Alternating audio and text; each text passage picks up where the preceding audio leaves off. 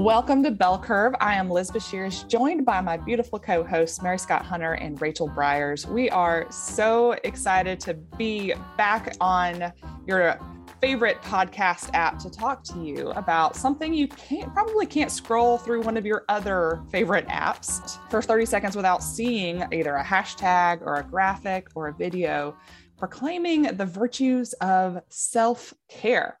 So, before I share my thoughts, ladies, I wanted to ask what what when you think of the term self-care, what does your mind's eye kind of conjure?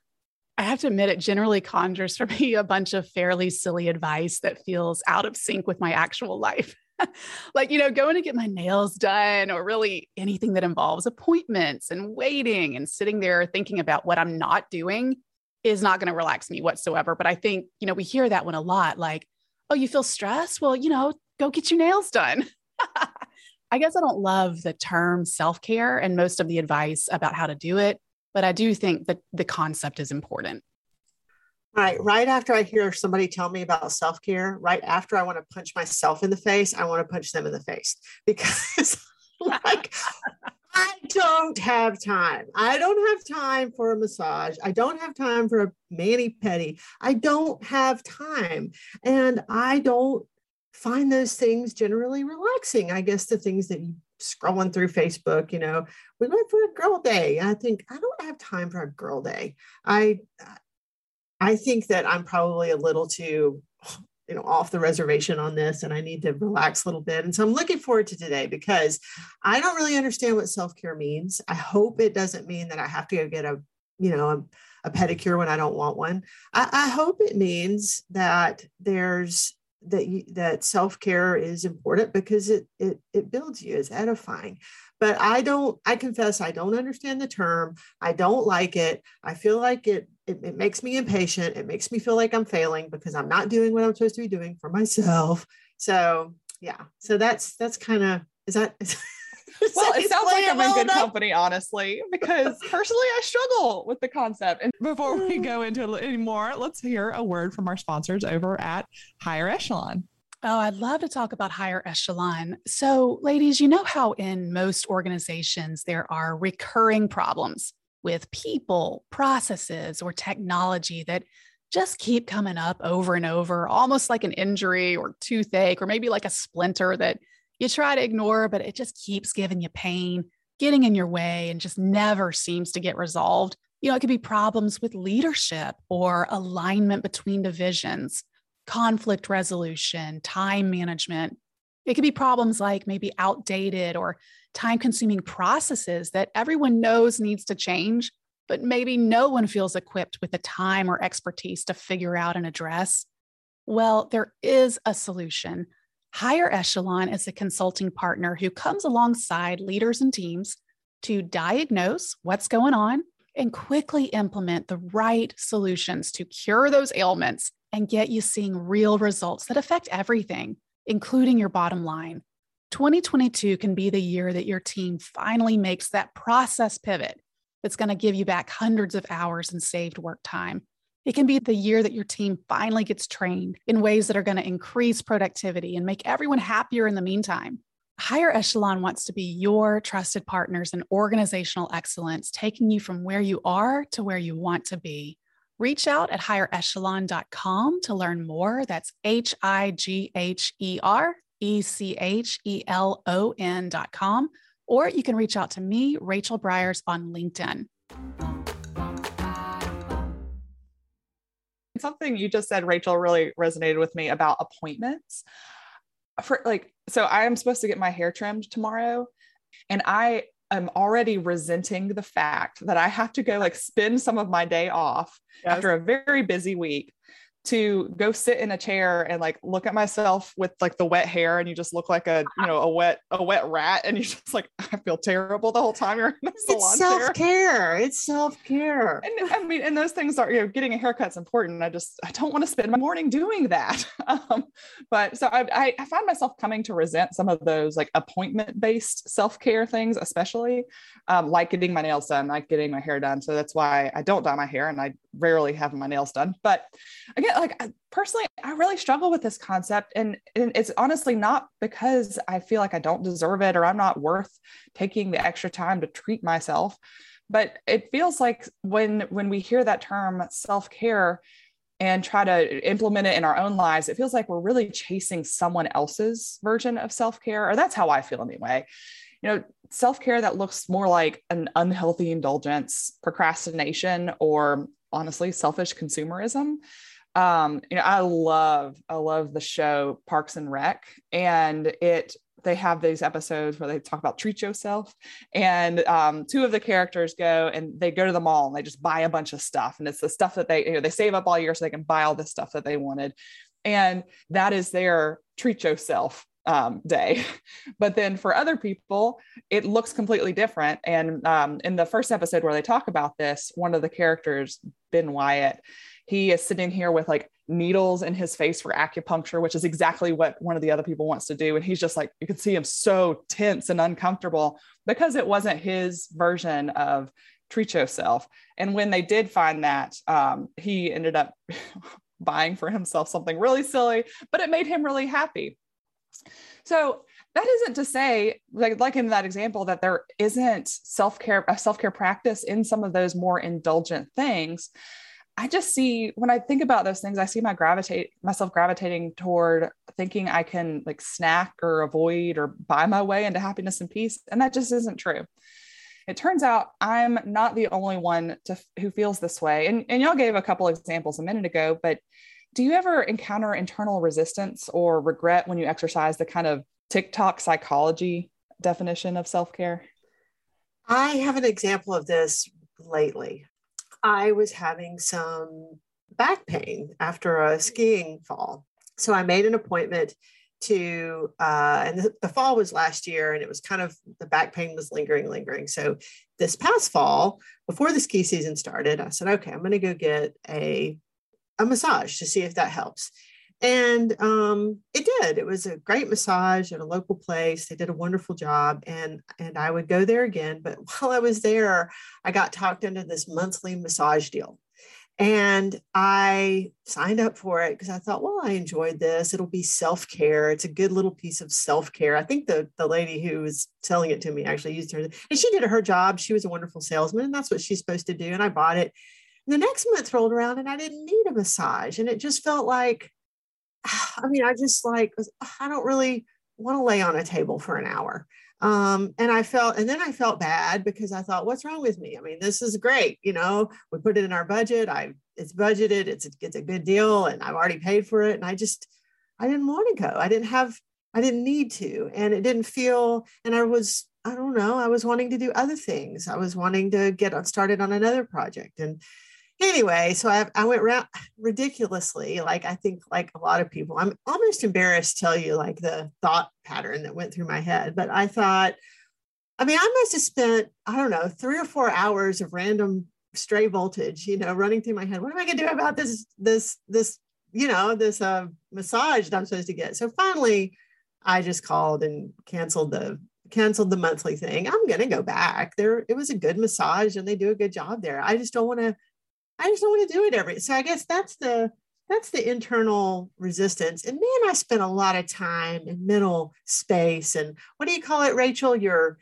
mental landscape, mental real estate. You know, I spent a lot of mental real estate on this stupid one hour It, it, became an obligation, right? It wasn't. It, it, it was no longer something you were looking forward to. It became an obligation, and that that even if a massage is something that you would you may typically really enjoy like i would really love one right now but once it becomes that obligation and you see that charge hit your bank account and exactly like, oh shoot i've got to go make this worth it it becomes an obligation you don't want to do it anymore yeah exactly yeah i do think the the idea of figuring out which format is going to replenish you is important. I think all of us, it sounds like, struggle with really honing in what is going to be that thing that restores us. But I think something that maybe even mothers struggle with. I think there's a lot of mom guilt out there. You know, for me, certainly when my kids were much younger, but still, leaving the family to go do something for yourself that that can weigh on your mind.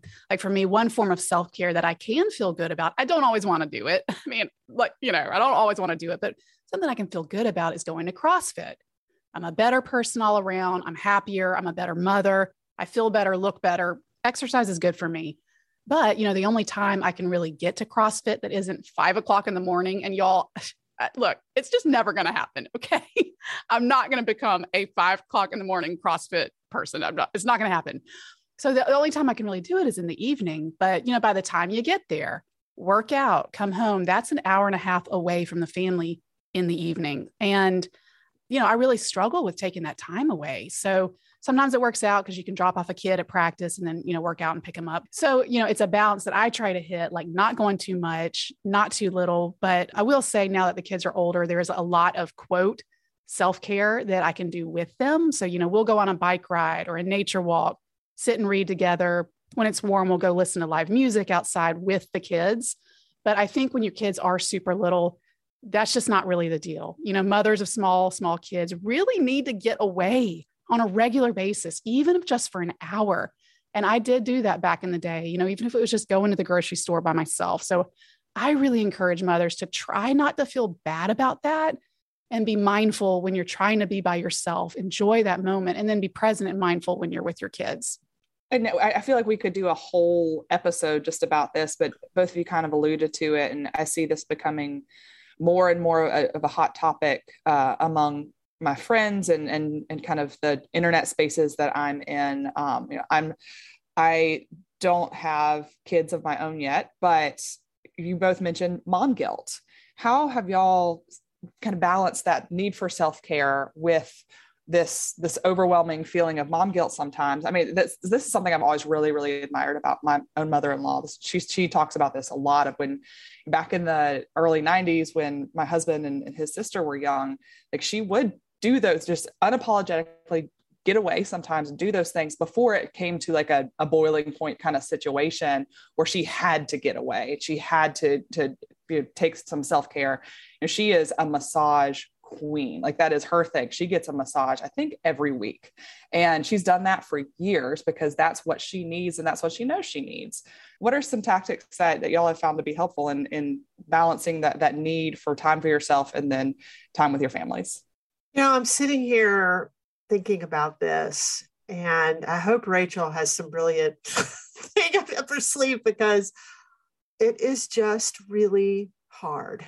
It's really, really, really hard because the the reality is, especially when they're young and everything that every their whole life is dependent on you, there's just no way around the fact that you, you got to be there a lot of time a lot of the time you got to be there. And and and there's never with kids you can get into a schedule and schedules are good but there's always something. There's a, a fall a, you know a, something happens at school so you got to go deal with it or, or play school or mom's day out or or there's a, a sniffle and nowadays you know the sniffles are a problem because you that interrupts. So they wake up from the nap early they they don't take a nap that day. I mean there's just it's a never ending thing and i think that moms do struggle with it a lot and dads too dads too you know because dads are you know dads want to be involved too but i don't know that i have a real good answer other than i think it's for me anyway it was a lot of muddling through it and trying to even through those hazy moments when you're exhausted and you're tired and you've you've had a bad night the baby or the toddler's had a bad night or everybody's in diapers and your you know your your trash can's overrun and your kitchen stinks and you know i mean there's but you just take a moment try to catch your breath um, maybe you know the baby will be okay crying for a minute or two you know if you if you have to put, get the baby in a safe place and go grab a five minute shower you know nothing's going to happen in five minutes that's going to hurt the baby. So, but if you don't spend a little time taking care of yourself, you know, things can go south in a hurry. And it, and it doesn't stop when they get older. I do think it gets a little easier because as Rachel said, you can do things with them, but taking taking a little time to do whatever it is to nourish your mind, body, and soul trying to inject some happiness in your life when when it's it's let's face it it's not always happy. It's rewarding. It's wonderful. You know it's all worth it. But every minute of every you know when you're changing diapers i don't necessarily think you're just super happy. I'll speak to maybe a practical tip for that stage of, of having older kids. You know, Mary Scott really spoke to the, the babies and diapers stage, but you know, for us, we, we've got five kids. Each one of them plays three sports. They're in music and they're in scouts. And so, you know, our Saturdays, our Sunday, really, I mean, the entire week is there's activities. And so I've gotten this is what I would I would say to folks is, you know, figure out simple pleasures that you can incorporate into all of your responsibilities. For me, like I'll do last Saturday, we were doing a, a scout thing, tons of people, tons of kids. There was an award ceremony. Most of the award ceremony, my kids weren't involved. Now they were present, they were part of the community, but they weren't getting awards. I didn't need to listen. So here's what I did, y'all. I wore a beanie and I took my wireless headphones so I could hide them That's brilliant. The beanie is brilliant. The beanie is brilliant. I had my beanie on and I was sitting there, part of the community, smiling and clapping when I heard other people clap. But I was not listening to that for an hour. I was listening to music that I wanted to listen to. And then, you know, I'm thinking the other night, I was sitting in my car waiting on my kid to get out of piano and I had saved some chocolate for that moment to just sit in my car pull out my chocolate, enjoy that simple pleasure. And so I think being mindful about, you know, hey, I'm going to be at this game for an hour. What can I what can I listen to or what can I take as a treat? You know, figuring out ways to maximize even very very small pleasures is is super important to me. I love those little mom hacks. Thank y'all for sharing those. That's so fun. Um, and like I said, I'm sure we could have a whole episode or series of episodes on that topic when it uh, when it becomes you know time for that but it's it's something that i think is on a lot of our listeners minds. And i know it's on a lot of my friends minds as as as kind of my friend group moves into that season of having young kids especially so when I was doing research on this, one quote that really stuck with me was from Dr. Perpet- or I think I think you pronounce it Perpetua Neo. She said self-care has been fetishized and has become Instagrammable. And I think that really in a lot of ways speaks to the almost consumerism self-care that we see a lot of buy this face mask, buy this bath bomb, spend money on this thing, buy this uh, piece of clothing or this purse, and that is self-care. Um, but it turns out, are a couple two things I want to say about this. It turns out that for people with with anxiety, kind of Instagram self care can lead to worse anxiety as all the things that you feel like you're supposed to be doing to take care of yourself pile up, while your responsibilities also pile up. So from from a article in Healthline I found, quote, for many people with anxiety disorders, a trip to the spa, a nap, or an hour of people watching in the park might be something they really want to do or feel like they should do. They try because they think they're supposed to, or that it'll help them get th- their thoughts under control and stop worrying about everything. But it doesn't help them feel better. It doesn't stop the swirl of worry and anxiety and stress. It doesn't help them focus or calm down. So I think that's really important because anxiety is the most diagnosed uh, mental health disorder. I, I, hate to even call it a mental health disorder because I think a lot of uh, most people uh, suffer for, from it or struggle with it at some point in their lives. But at any given time, um, the research I found said about 20% of the population, so a fifth of the population is, is struggling with an anxiety disorder, what would be diagnosed as a disi- anxiety disorder.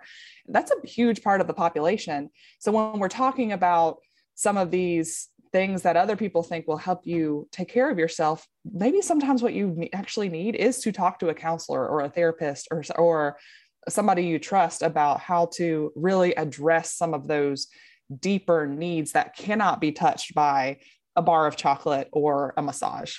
This is an area where i i sought some advice myself from an expert uh, my sister. My sister is in an industry where self care is at the heart of it. She is a Pilates instructor and a certified nutritionist in Savannah, and so this is her work. She's uh, she's very very successful in her work, and um, and so she knows this area really well. So she sent me a, a, something I want to read. Betsy Hunter says, or Betsy Hunter Hughes, my sister says, I feel self care starts with self love and self empowerment, recognizing self destructive behavioral patterns and replacing those with self improving ones. For example, where do I see myself in 10 years or 20 years? Do the behavioral patterns match where I want to be or who I want to be in 10 or 20 years? This can be on a macro or micro scale. In my business, it is common that I see people who I see people who over exercise. Mm. Uh, this is destructive versus caring. I guide people in self care in the form of movement in every session. Some resist, but I insist. Without self care, our bodies and our minds will not possess a glorious sense of power. To me, self care is balance, not too much, not too little, just enough. Um, I do think you have to kind of get to the heart of this question for yourself. And it is really important. I think for people that have that maybe suffer from anxiety or other you know real issues over exercising um, eating disorders i mean we we can it's it's important here because you know getting a massage or a toe pedicure or a you know or going for a walk or you know these little these little things may not be enough. Now do they help? Yes. Um, but i think this is a subject that is that is deep and wide and much more pervasive with much more spider webbing out to different subjects. But anyway that's that's where betsy leaves it. Self-care is balance not too much not too little just enough. I love that.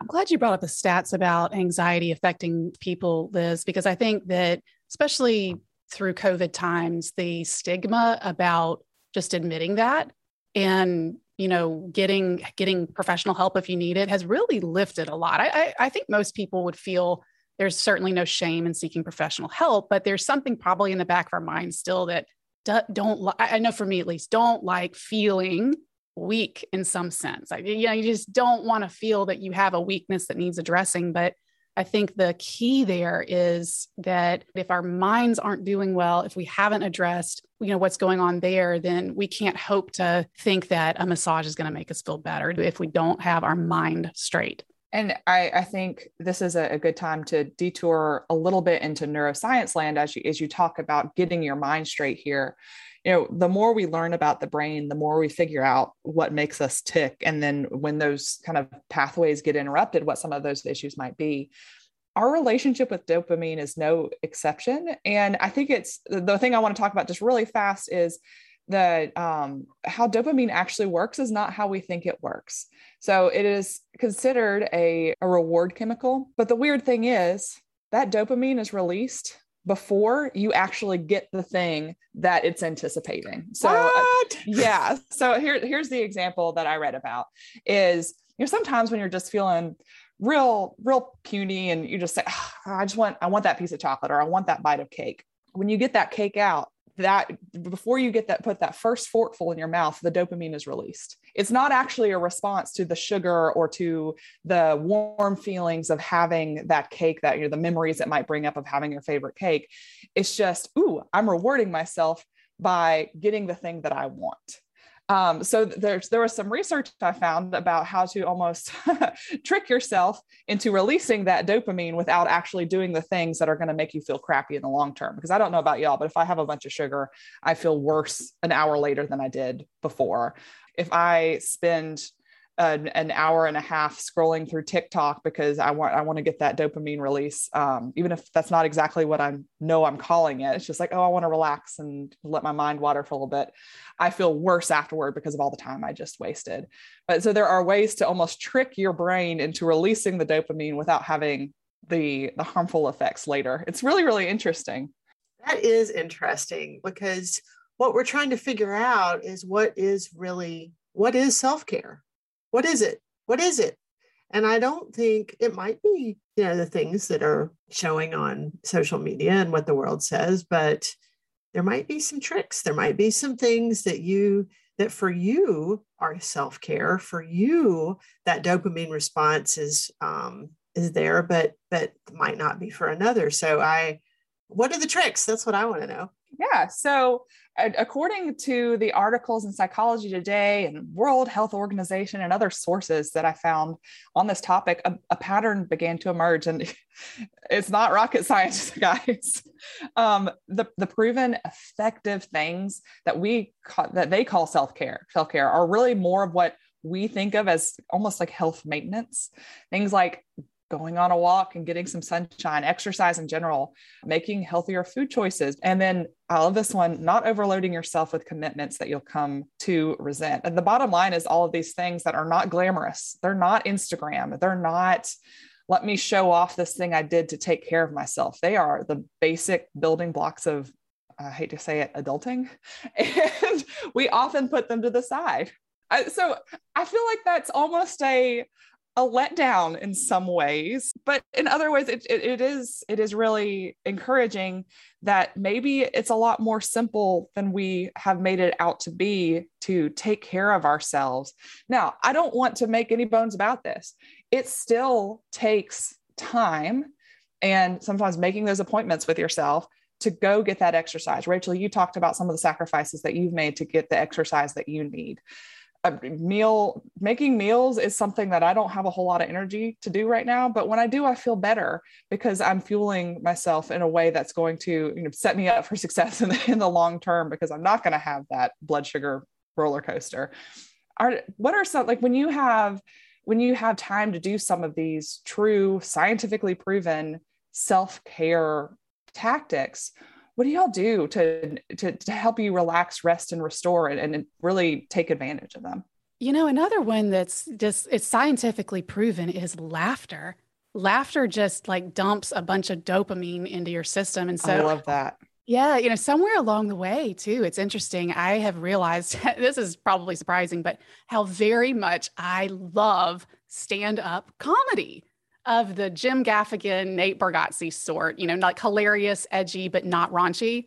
So in recent years, my husband and I have started watching a lot of stand up comedy live and then on Netflix specials because I think we both really, you know, it's not rocket science. Like you said, we feel restored by laughing hard. So I love that you can literally just pull up a comedian and immediately inject that laughter into the moment. And it goes so, so far for me and making me feel great. And you know, if I could have like more of anything in my life, it would be more humor. I love people who can make me laugh. I love it when someone lightens the moment with something funny. And I, I just, I don't know of anything that makes me feel happier quicker. I started watching that show, Catastrophe, which is not for little viewers. Y'all, I have been, I've had to watch it like without anybody around because it is so raunchy, but it is so stinking funny. And I have laughed so hard and I felt so good from laughing. So there, you're right, Rachel. There's something to that. Although it is a guilty pleasure because you know it's it's R rated for sure. Maybe even worse than R rated. It um, is a um, guilty pleasure. But like me and Pep are going to go see Bill Burr in Nashville in a few months. We saw Eliza, um, Iliza Shlesinger here in Huntsville a few months ago. She was awesome. Actually, me and Mary Scott went to a comedy show at Stand Up Comedy Live here in Huntsville. It was actually, it was hilarious. Well, the, as I remember, the show was actually terrible and people got up and laughed, but we were like meta laughing. Like we were laughing that no one was laughing at the guy who was supposed to be laughing. Like that was funny.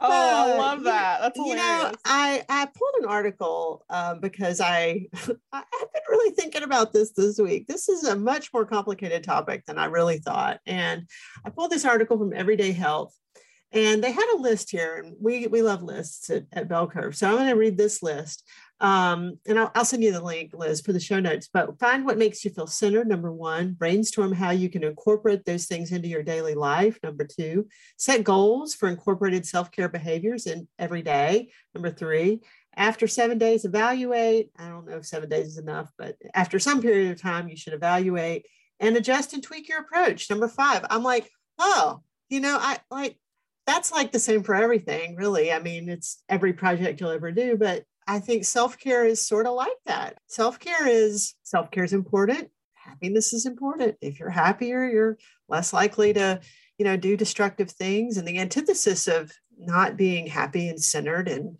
you know able to laugh and able to you know is self-destructive behaviors and self-destructive behaviors if you just think about it like that we can easily recognize the opposite of self-care self-destruction and it, it is kind of one or the other right you got to be taking care of yourself putting the mask on yourself and doing things for yourself or you're going in the the other i mean there's no like that little line in the middle is you're you're going one way or the other and i, I think it's good that we're talking about this because i want to be on the right side of this deal so, the last thing uh, I want to talk about is community care.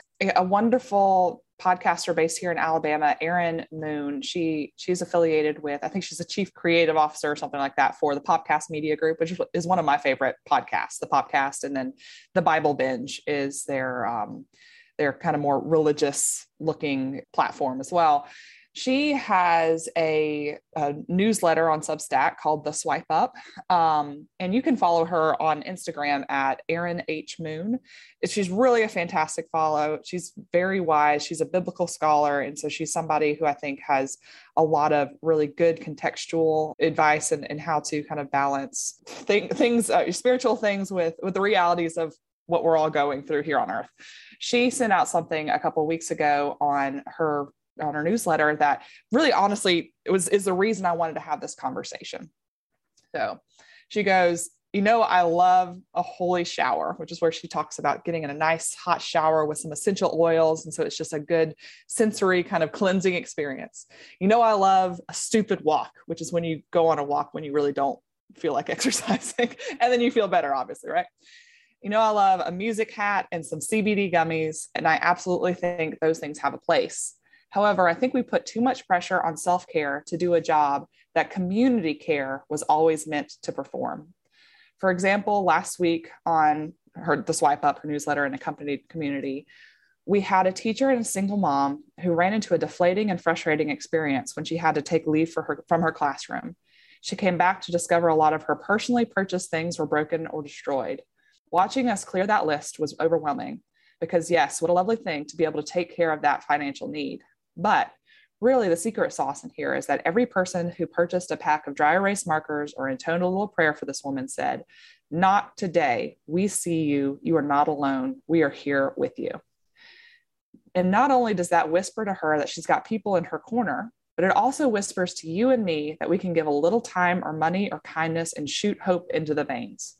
So, yes, take a bubble bath, but also beg God to give you someone to love, someone to support, someone who needs whatever small offering you have, and watch the hope parade come marching past your door. The thing I love so much about this anecdote is that community care really works both ways and, and it's exactly the opposite of the me, me, me version of self care. And it turns out that Aaron's anecdote is backed up by science in a, a, University of California, LA, and Yale School of Medicine research article t- uh, titled Pro-Social Behavior Helps Mitigate the Negative Effects of Stress in Everyday Life. Uh, that's a really fun way to put it, right? mouthful. Participants who engaged in other focused behavior, such as holding open a door, asking someone if they needed help, or lending a hand, just, you know, small little things, things that we would consider maybe just having good manners, reported better moods and lower daily stress levels than those who didn't. What do y'all think about that? Uh, Liz, I, I love everything you just shared. I mean, it, it makes me think of, because it is absolutely backed up by science, and it makes me think of a book I just finished called Social Intelligence by Dr. Daniel Goleman. He's the author of Emotional Intelligence. Well, he wrote Social Intelligence as a follow up, and it's every bit as good. And I am floored, y'all, by the physiological effect that community or the lack of community has on us. So, who we are around literally shapes our health for better and worse. For example, he writes that among men getting angiography as part of treatment for coronary heart disease, those whose loved ones were reportedly least supportive had about 40% more blockage than those who reported having the warmest connections. Conversely, data, from a number of large epidemiological studies suggest that toxic relationships are as major a risk factor for disease and death as are smoking, high blood pressure or cholesterol, obesity, and physical inactivity. Relationships cut two ways. They can either buffer us from illness or intensify the ravages of aging and disease wow.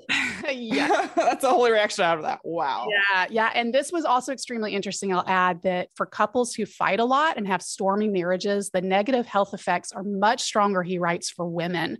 So he says that for patients with congestive heart failure, a stormy marriage is more likely to lead to an early death for women than for men, and that women are more likely to have a heart attack when they experience emotional stress like divorce on the other hand, when people who have a positive effect on us are nearby or touch us, it can literally have a physical healing effect. So fascinating. there there's got to be lots of research out there on the physical effects of doing good work for others there's got to be tons of, of research out there and i i can't believe that that can do anything but good for you and the person that you're that you're doing good for that's that's just got to be true and so it doesn't surprise me that there are effects on healthy heart and all sorts of other you know, mental mental physical emotional that doesn't surprise me at all I also think that when it comes to this kind of self care, there's probably an element that is just out there we don't understand. And I and I that is interesting to me. I mean, there when you talk about community care, I, I think for some people there's a faith element. Uh, that's a that's a that's part of their faith. For some people, it's part of their creed. For some people, it's part of their their habit pattern because that's how they were raised. But I think there's I mean, I, if you think about just take prayer, for example, you know, there's got to be something healthy about centering yourself, taking a moment, you know, whether you pray through the Lord's Prayer and it's centering for you, or whether you um, do it at night before you go to sleep and it kind of winds you down. Or I mean, there's got to be healthy benefits to that. But I think in all in self care too, you know, we talk about mind, body, and spirit. Spirit.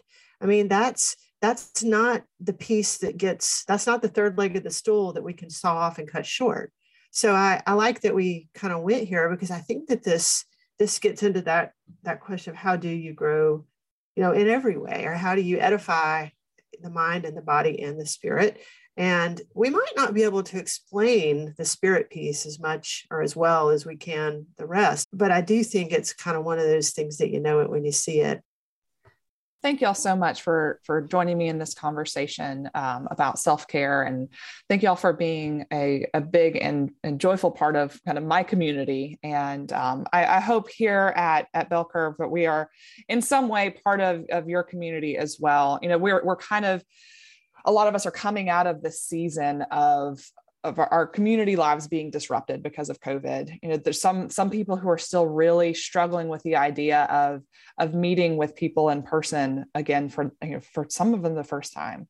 Um, I, I would just encourage you to find community and to engage in community care in, in whatever ways you can, because, like we said, the science is there. Thank you for for joining us in this conversation and we hope to talk to you again in the coming weeks. Have a wonderful wonderful month